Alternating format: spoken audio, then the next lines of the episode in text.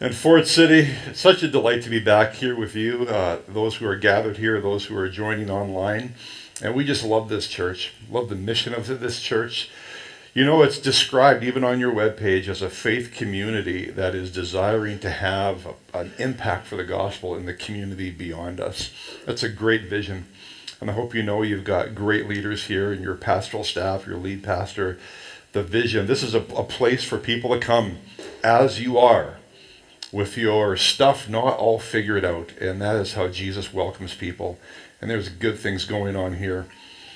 Now, that's quite a title for a sermon on the screen, isn't it? Overcoming shame. Yeah, what a good time we're going to have today. That's not sarcasm. We are going to have a good time today. If you've got a Bible, whether it's paper or digital, I invite you to turn to Psalm 25. Psalm 25. This is a psalm of the soul.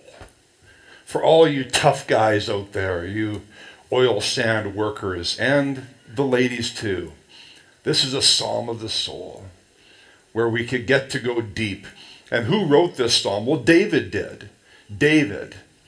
He was a warrior. He killed hundreds and thousands of people in battle. He's like a, a Braveheart kind of movie warrior. He was also a poet. He was a lover. He was one of these manly mans from thousands of years ago. And, and he writes this psalm, and I'm going to read um, verse 1 to 5 and then verses 16 to 22. And, and have a listen, friends. This is the word of the Lord. Psalm 25, verse 1. In you, Lord, I, my God, I put my trust. I trust in you. Do not let me be put to shame nor let my enemies triumph over me. No one who hopes in you will ever be put to shame. But shame will come on those who are treacherous without cause. Show me your ways, Lord. Teach me your paths. Guide me in your truth and teach me. For you are God, my Savior, and my hope is in you all day long. And then from verse 16 Turn to me and be gracious to me for I am lonely and afflicted. Relieve the troubles of my heart and free me from my anguish. Look on my afflictions and my distress. Take away all my sins. See how numerous are my enemies and how fiercely they hate me. Guard my life and rescue me. Do not let me be put to shame, for I take ref- refuge in you. May integrity and uprightness protect me because my hope, Lord, is in you. Deliver Israel, O God, from all their troubles. So that is the word of the Lord here today. And it's a, it's a psalm of the soul. Where do you go in life when your soul, your internal world, is in anguish or is in, is in confusion or is in pain or wants to escape? What do you, what do, you do with that part of your life? What do you do when your soul is not well. Well, that is what Psalm 25 is, and it's bookended by this theme of shame. In the first couple of verses, shame is mentioned, and then in the last couple of verses, there it is again. And if you're a good student of the scriptures, you know if there's a theme here and a theme there, that provides the context of what God is really going after here.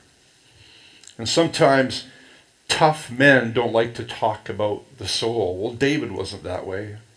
The warrior, the fighter, the sheep farmer. He killed wild beasts with his bare, hands. And he was a poet. And he found his God to be very accessible to go to in the harder moments of life. You know, Psalm 25 is what we know to be, if I can advance my slide here, a psalm of lament. What is a psalm of lament? A psalm of lament kind of starts out like, like this God, my life sucks. I don't like where things are at. But instead of running away from God or rebelling, they, they take, the psalmist takes their lament, the problems of their life, to their Creator God. And then most psalms of lament end with some kind of resolution, and yet you are God and you are the one who redeems my pain. And this is one of those psalms. Did you know that 68 out of the 150 psalms, that's 45%, are psalms of lament? They're not the happy, happy, joy, joy Psalms. Everything's wonderful. You know, unicorns and rainbows. No. It's life is difficult, God, and where are you? And I like that statistic. 45%. It's not a majority, but it's a strong minority, isn't it? And that tells us, that tells you, that the heart of your God welcomes your pain to be brought to Him, your confusion, your disillusionment, even your shame. So let's talk about shame. It's not a word that we, we use um, in serious language. We might go shame, shame, or something like that. But, but what is shame? Well, did you know that the word shame is used 46 times in the Psalms? That's a fairly pervasive theme. And if you look at Genesis 1 and 2, when God created humanity, there they were. They were naked and felt no shame. When I proposed to my wife Terry, yes, many decades ago, I opened up a Bible and it said, you know, a man shall not live alone. It's not good for a man to be alone. And I closed my Bible, got down on my knee, and asked her to marry me. And then in the hotel room on our wedding night, I I opened a Bible and I read the next verse, which says, and, uh, and they were both naked and felt no shame. And I closed my Bible. And that's as far the story as I'm going to tell here today in front of all of you, I'll tell you that. But they were they felt no shame in their bodies in their personalities. They were who they were and they they recognized it was good. And then Genesis 3 comes along. And what are the first two emotions after Adam and Eve turned their backs to God, what are the first two emotions known to humanity? Fear and shame. They were fearful of God, and they were shameful towards one another. They were embarrassed. Shame is a social dynamic. Guilt is personal. Or guilt is personal to God, but shame is relational. And this is why um, so many of us, we, we may have confessed a sin or a category of sins to the Lord, but yet we still feel shame because it's relational to other people. Well, the good news of the gospel is Jesus did not just bear your guilt, he also takes our shame. And that's what we want to talk about here today. So, what is shame? Shame is that sense that you can all probably relate to in one degree, to one degree or another. It's that sense of feeling inadequate, that sense of feeling vulnerable, that sense of feeling illegitimate. And this was this was certainly my story as well for much of my life until my shame was redeemed by the work of Jesus, his work on the cross, his resurrection, and we'll talk about that here today. There was a voice in my head that had the similar theme all through my life. Now, my brief story is I was uh, adopted at a very young age and into a decent Christian home, but nonetheless, I had this voice all my life long that I brought into my marriage and my fathering and my leadership. And the little voice said this You don't belong here. If people only knew the real you, you're not legitimate. You shouldn't be in this room. It's like that voice was always there. That's how it affected me. It may not be the same for you. But shame is rooted in this I am what I am. I'm helpless. I can't be changed. I'm stuck with this broken person. And therefore, I experience shame. And shame is a powerful thing because it devalues your emotions. It says your emotions are even the wrong emotions. Your voice is the wrong voice. Your body is the wrong body. Your sexuality is the wrong sexu- sexuality. It just goes on and on and on. Well, where does this shame come from? Aside from merely Genesis 3, like where, where does it find its roots? Well, from a variety of categories. This probably isn't an exhaustive list, but maybe one or more of these relates to your story in your life. No, in Psalm 25, David, he has enemies coming after him. It could be a military exchange, and he is saying, Oh Lord, do not let us be brought to shame. Do not let us be defeated. So it can have that element of not wishing the world around you to defeat you. Shame can come through trauma, abuse, neglect, whether it's physical or emotional or sexual. Did you know that the webpage sexassault.ca reports that 25% of women in North America have been sexually abused, and 60% of this occurs under the age of 17. 17% of girls have experienced some form of incest, and 15% of sex assault victims are boys under the age of 16. So, in a room this size, and statistics tell us the statistics are not that dramatically different inside the church versus outside the church. There would be many of you here in this room that have something of this in your background. And I have a good news message for you. Jesus can bear your shame for you. It can come through discrimination, through ra- racial issues or gender, economic um, status, etc., or the objectification of people. This is the big one. Pornography objectifies a male or a female person. Or slavery. Did you know there's more slavery going on today than any other time in the history of humanity? Or abortion. And if you've been someone who has participated in an abortion, that does not condemn you. Jesus can meet you there and bring healing to your life as well. Or there's re- relational isolation or rejection. Maybe you were bullied as a younger person or bullied today. Some churches that have a high religiosity amongst them. And I know Fort City is not one of them. It's anti religious, thank God. But religious environments can produce an awful lot of shame, spiritual shaming. Maybe it comes from your family, your ethnicity, your culture a culture of secrecy where things are done to you and then somebody says, don't tell anybody. That is just a root of shame ready to uh, be developed there. So, how do I know if I have a root of shame deep in my soul? Well, there's a there's a book called "A uh, Search for Significance" by Robert McGee, and he and he talks about there being four primary kinds of fear. Four primary kinds of fear. There is, I have them written down because I do forget them. There is fear of failure, fear of rejection, fear of punishment, and fear of shame. I'll say it again. There's fear of failure, fear of rejection, fear of punishment, and fear of shame. When I was in a study program about five or six years ago, part of the curriculum was that I had to meet with a Christian counselor, a therapist, or a spiritual director. And I didn't know who, so I asked the director of the program just to assign somebody to me, and a gal named Ingrid Davis was assigned to me. And she heard my story, you know, I was rejected at birth and grew up with this like rejection identity and I don't belong anywhere and so forth. And she said, I'd like you to take a little a little quiz called what she called the, the false beliefs test. And it kind of tests, based on a series of questions, what your primary fear might be. Genesis 3, don't miss this. If the primary emotions, the first negative emotions to be experienced by humanity were fear and shame, one can develop a pretty strong argument that any brokenness you're experiencing on your in the inner life traces back to either an agreement with fear or shame. It's like the bedrock issues. So Ingrid said, I'd like you to take this false beliefs test to see what your root fear is, you know, whether it's fear of shame or fear of punishment or rejection. And I said to her, you know, don't waste your time. I'm the rejection guy. But because it was mandatory in the chorus, well, fine, I'll take your silly little test.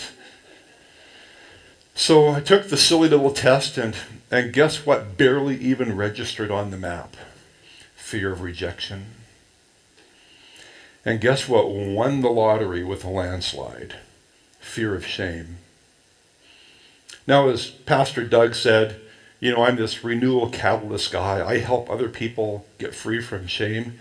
You know what the truth is of me and maybe most of us in this room? While I can help other people, when it's my own junk, I often need someone that will hold my hand like I'm a five year old boy and walk me to freedom. So I said to Ingrid, Ingrid, what, what's shame all about? And we had a little talk, like I'm going to talk later on here in the moment. And when I came to an understanding of what shame was in my life, she said, Would you like to get rid of shame in your life? And I said, Yes, how do I do that? She said, Why don't you renounce your agreement with shame and then tell it to leave in Jesus' name. So she led me in the prayer. She gave me a lot of the words because I didn't have the words myself. It was something like, I renounce the lie that I am a shameful person. I renounce the lie that my, my conception was an accident. I renounce the lie that I am inherently bad. and I embrace the truth that Christ honors me. I'm his adopted son. I'm royalty for crying out loud. So shame in Jesus' name, get out of my life. Something interesting happened. I mean, me, I'm supposedly a, you know, some kind of spiritual leader, an ordained minister, all of that, all those credentials.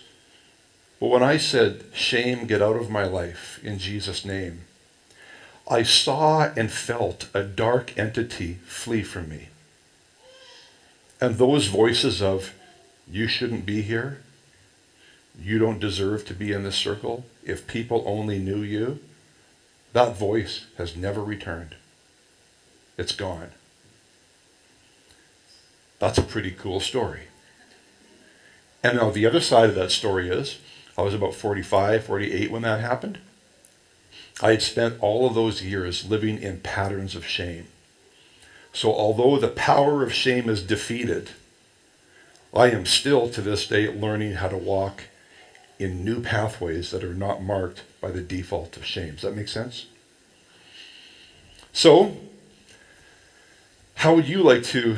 Uh, well, we can't kind of do the group um, false fear test here, but how many of you remember Jeff Foxworthy? You you might be a redneck if you know you got to be kind of my age or older. Well, you might have a root of shame in your life if you often think about past failures or experiences or rejection. You might have a root of shame in your life if there are past things that I can't recall without experiencing strong, painful emotions, i.e., guilt, shame, anger, fear. You might have a root of shame if you seem to make the same mistakes over and over again. You might, if there are certain aspects of your character that you want to change, but I don't believe I can ever successfully do so. If you feel inferior, if there are aspects of, my, of your appearance that you cannot accept, if you are generally disgusted with yourself, whether that's your personality, your mind, your body, if you feel that certain experiences have basically ruined your life and you're beyond hope, if you perceive yourself as an immoral person, and if you feel you've lost the opportunity to experience a wonderful life, these all could be markers. To put it negatively, that there's a root of shame in your life. To put it positively, that there is more freedom for you just around the corner. And that's the good news of the gospel. Now, if we don't, by Christ's kindness, allow Him to root out shame in our life, what are the consequences? Well, they're pretty simple.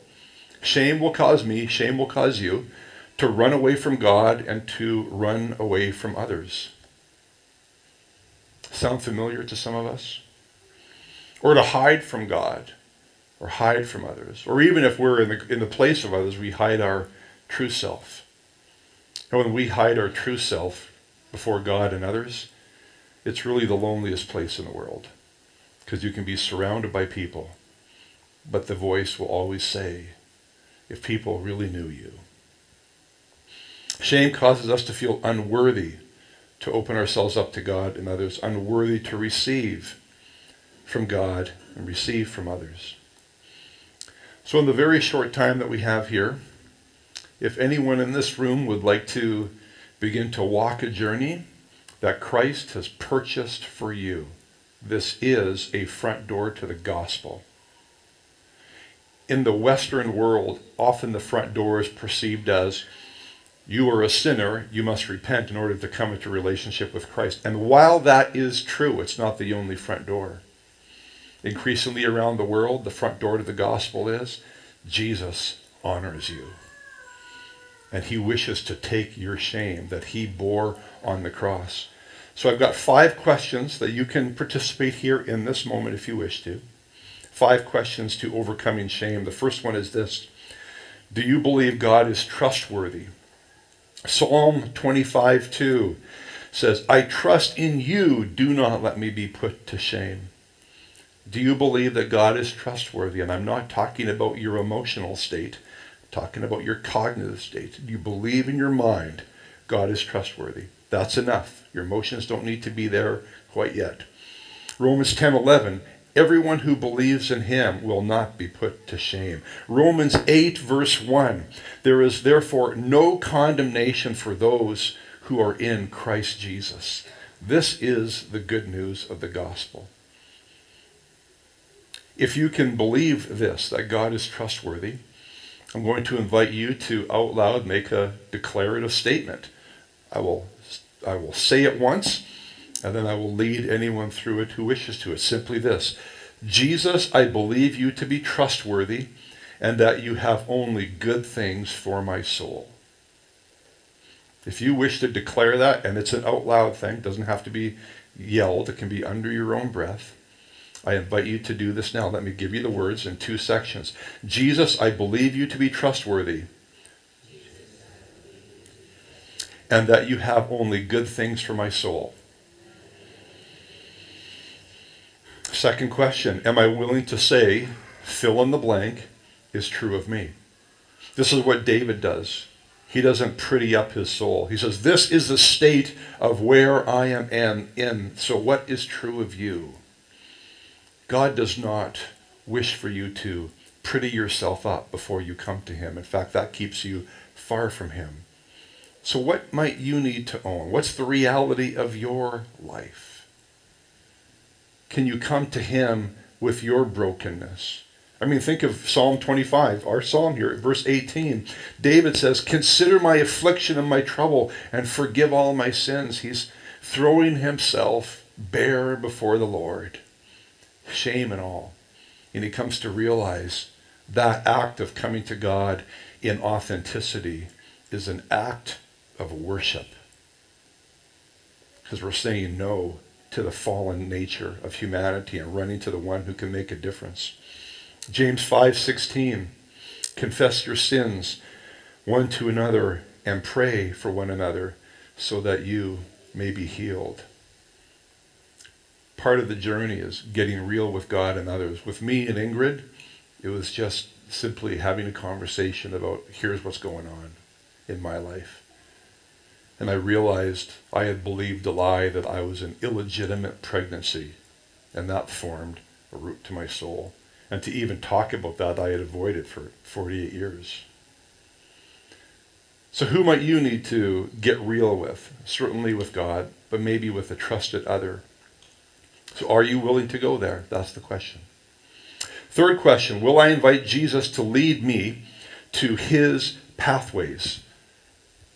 It's about a new pathway. You've been walking on this pathway all your life, and you know it's a pathway through the bush, but it's it's wide and the and the dirt is hard because you've been traveling there for years and years and decades. And this is an invitation for Jesus to lead you through a bushwhacking trail.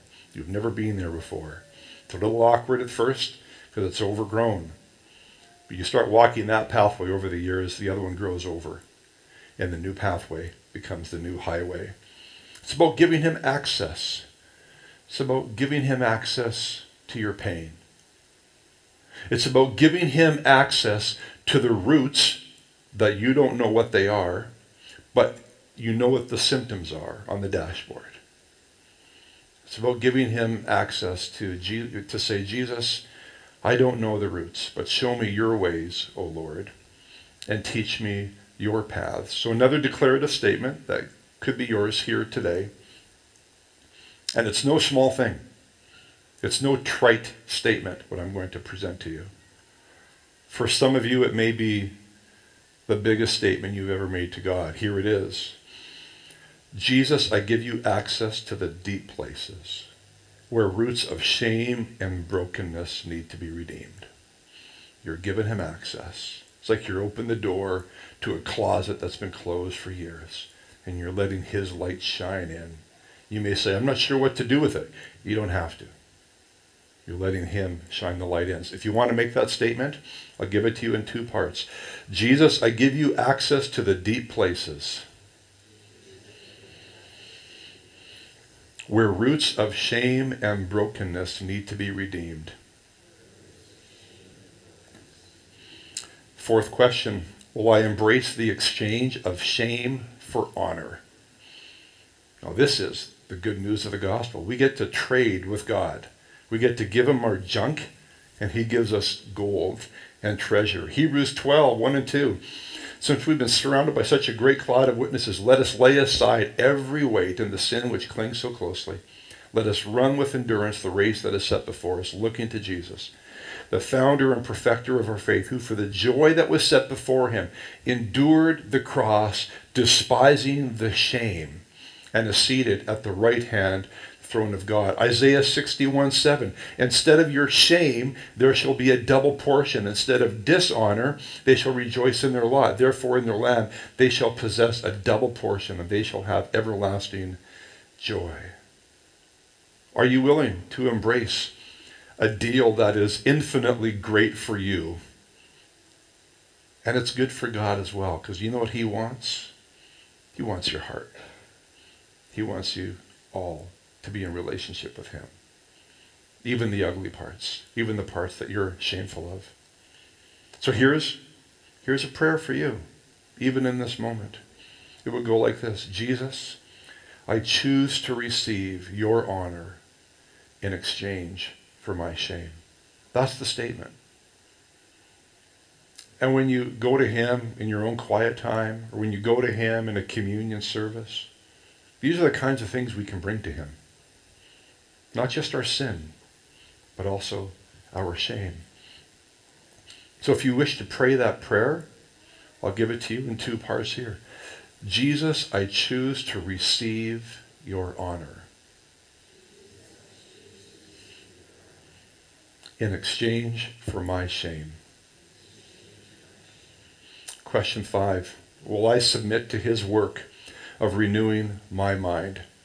Romans 12, 1 and 2 says that I appeal to you, therefore, brothers, by the mercies of God, to present your bodies as a living sacrifice, holy and acceptable to God, which is your spiritual worship.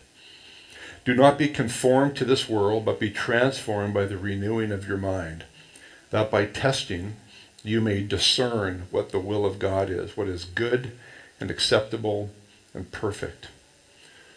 So, what am I, what am I teaching here? I'm, I'm teaching what was, was and is my experience. That there is a power of shame. It can be a, a scheme of the enemy that needs to be defeated sort of once and for all in our lives and then resisted as we stand upon the truth of God's word. And subsequent to that, there is a process of being transformed by the renewing of our mind. It's both. It's not that we walk out of here and it's all fixed. The power can be defeated, but then we continue on our journey as Christ followers, as Christ is formed in us. And I'm not the I'm not the same guy I was before shame was kicked out of me, but I'm also not the same guy that I will be, God willing, 5 years from now. Because I'm still learning how to walk on pathways that are founded on Christ honors me rather than the shame I feel. So to close our time, I have that kind of declarative prayer to invite you in. There's two slides to it. And uh, I'm going to invite you, if you wish, to stand as maybe a person who has never personalized the good news of the gospel of Jesus Christ that speaks to your shame, not just to your guilt, but also to your shame. And if this speaks to you, I would invite you to, with under no obligation, to pray together, to, to declare together out loud. Here we go. I choose to embrace the honor given to me by Jesus Christ through his work on the cross. It is there that he carried and defeated the power of shame in my life. So in Jesus' name, I rebuke and resist the root of shame and choose to embrace my new identity as a child of God, a co heir with Christ, and loved by my Heavenly Father. I ask you, Jesus, to chase the spirit of shame out of my life and displace it with more of your presence. I give you access, Jesus, to the deep and still broken places in my soul and invite you to heal me and lead me along righteous pathways. Grant me wisdom and understanding that I would know you better. Teach me to think according to your thoughts, to love myself as you love me, and to love others as I love myself. Thank you, Jesus, for loving me while I was yet a sinner and even before I could begin to love myself. I receive the honor you have purchased for me. And I say, Come, Holy Spirit. Come, Holy Spirit.